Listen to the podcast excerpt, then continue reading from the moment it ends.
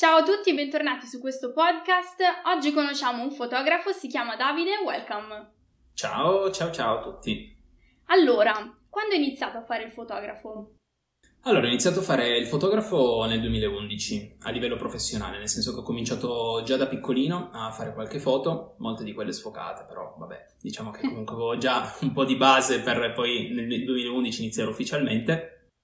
Ho iniziato nel 2011, sono entrato in uno studio eh, dove ci ho dedicato anime e corpo, nel senso che per un anno ho fatto una grande gavetta, dove per un anno ho lavorato praticamente sette giorni su sette a gratis, diciamocelo, però dopo un anno ho avuto la grande possibilità di avere il primo mio lavoro eh, ufficiale da parte dello studio e da quel lavoro lì eh, il cliente è rimasto molto soddisfatto e anche diciamo, il capo dello studio è rimasto molto molto soddisfatto, nel senso che non si sarebbe aspettato un risultato del genere e da lì è stato un susseguirsi poi di lavori e piano piano diciamo che sono entrato bene in questo mondo del lavoro della fotografia e adesso sono nove anni tra l'altro che lavoro all'interno di questo studio.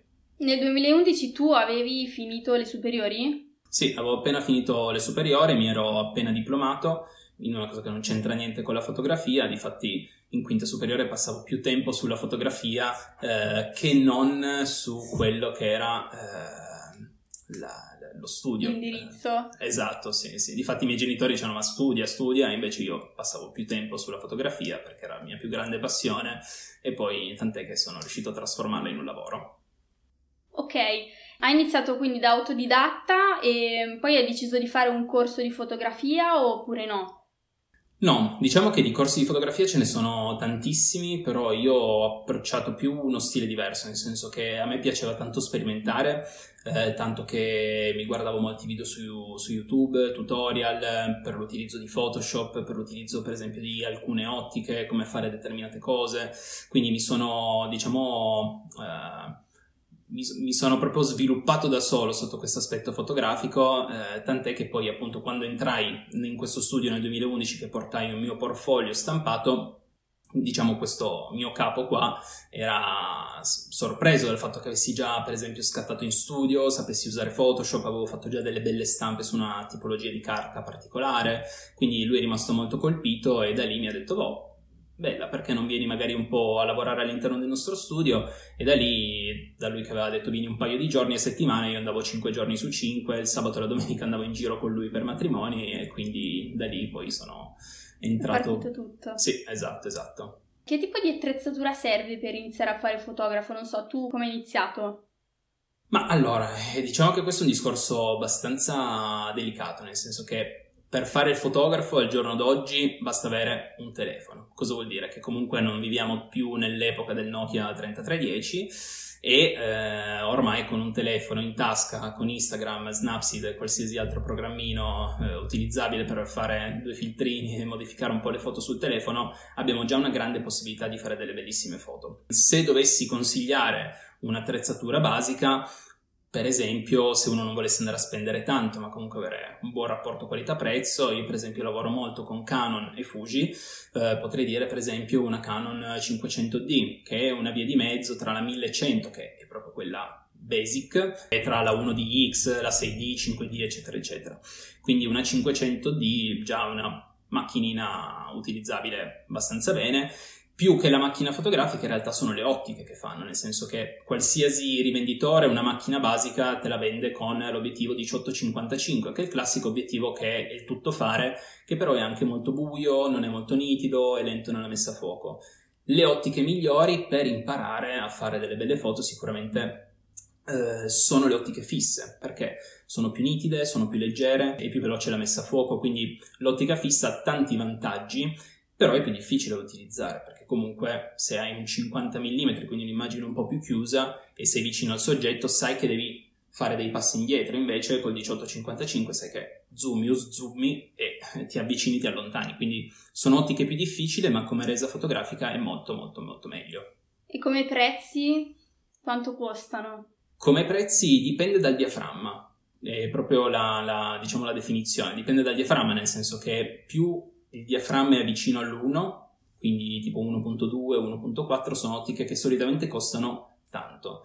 Se sono ottiche, per farti un esempio, un 50 mm 1.8 costa molto meno che in confronto un 50 mm 1.2 o 1.4 ok? Che sono ad esempio obiettivi che servono per fare foto da lontano, vicino. Io non me ne intendo per niente. Sì, sì, sì, no. Diciamo che il 50 mm è conosciuta come l'ottica per fare i ritratti.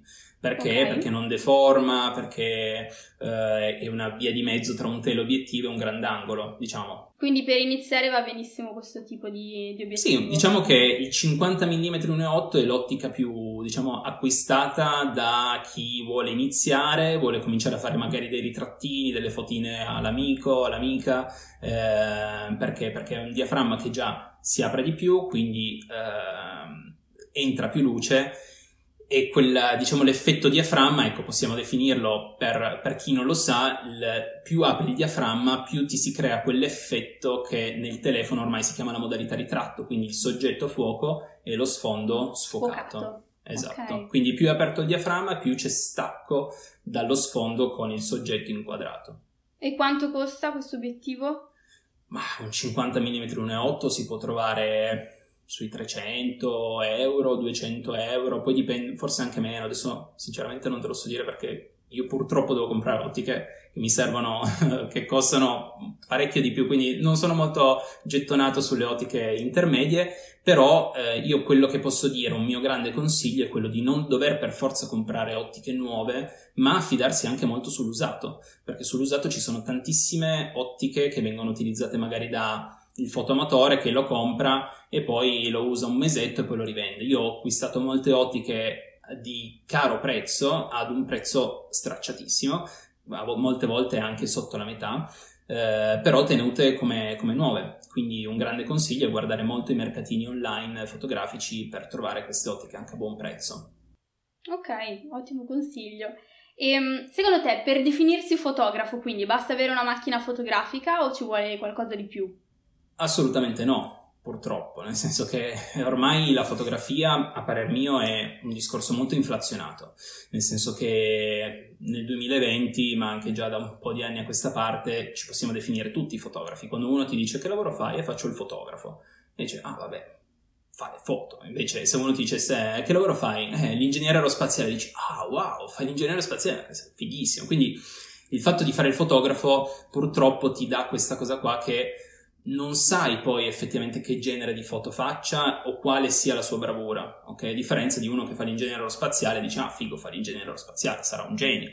Quindi eh, per fare il fotografo non basta avere la macchina fotografica, nel senso che, tra virgolette, l'abito non fa il monaco, quindi se è un'attrezzatura da 6.000 euro non ti farà fare per forza delle belle foto, ok? Se magari uno, per esempio io molte volte, guarda, scatto con una macchina del genere, questa qua è una, una Yashica FX3 Super. Questa è una macchina parecchio vecchiotta che tra l'altro, come potete vedere, è a pellicola, quindi quelle macchine che appunto... Quelle di una volta. Giri ancora e ti scatta la foto, ok? In questa maniera qua, quindi molte volte a me piace scattare in pellicola perché fa ritornare un po' quell'ebbrezza di, diciamo, del one shot, quindi scatti e non sai cosa hai fatto finché non finisci il tuo rullino da 36 e le porti a sviluppare, quindi però appunto con queste macchine fotografiche qua si possono fare delle bellissime foto, come anche con un telefono. Quindi, appunto, ripeto, l'attrezzatura non ti rende sicuramente un fotografo, ma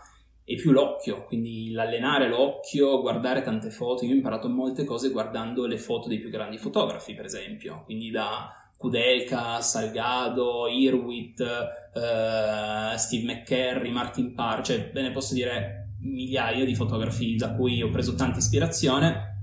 E, però appunto secondo me il più grande consiglio è quello di guardare tante foto di fotografi che hanno fatto la storia e appunto usavano macchine come queste qua. E ehm, a questo punto so fotografare, ho l'attrezzatura giusta, ma come faccio a procacciarmi clienti? Tu come hai iniziato a fare i primi lavoretti e adesso invece che hai un po' più di esperienza, come ti trovi clienti?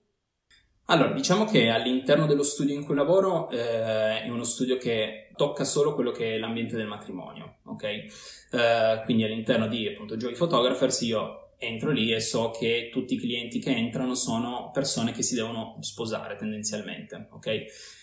Grazie a quello io posso dire per mia esperienza che entrare in uno studio di matrimoni eh, ti permette di avere una base forte, nel senso che poi dipende da studio a studio, eh. quello sicuramente c'è da dire, però se uno entra in uno studio di matrimonio che comunque è abbastanza affermato, che comunque ha, si vede che lavora bene, eh, diciamo che ti dà una bella scuola, perché comunque vuol dire, eh, cioè il matrimonio è reportage, ok? Il giorno d'oggi ormai il matrimonio è visto come reportage, quindi è la scuola più, più grossa che si possa fare, ok? A livello fotografico.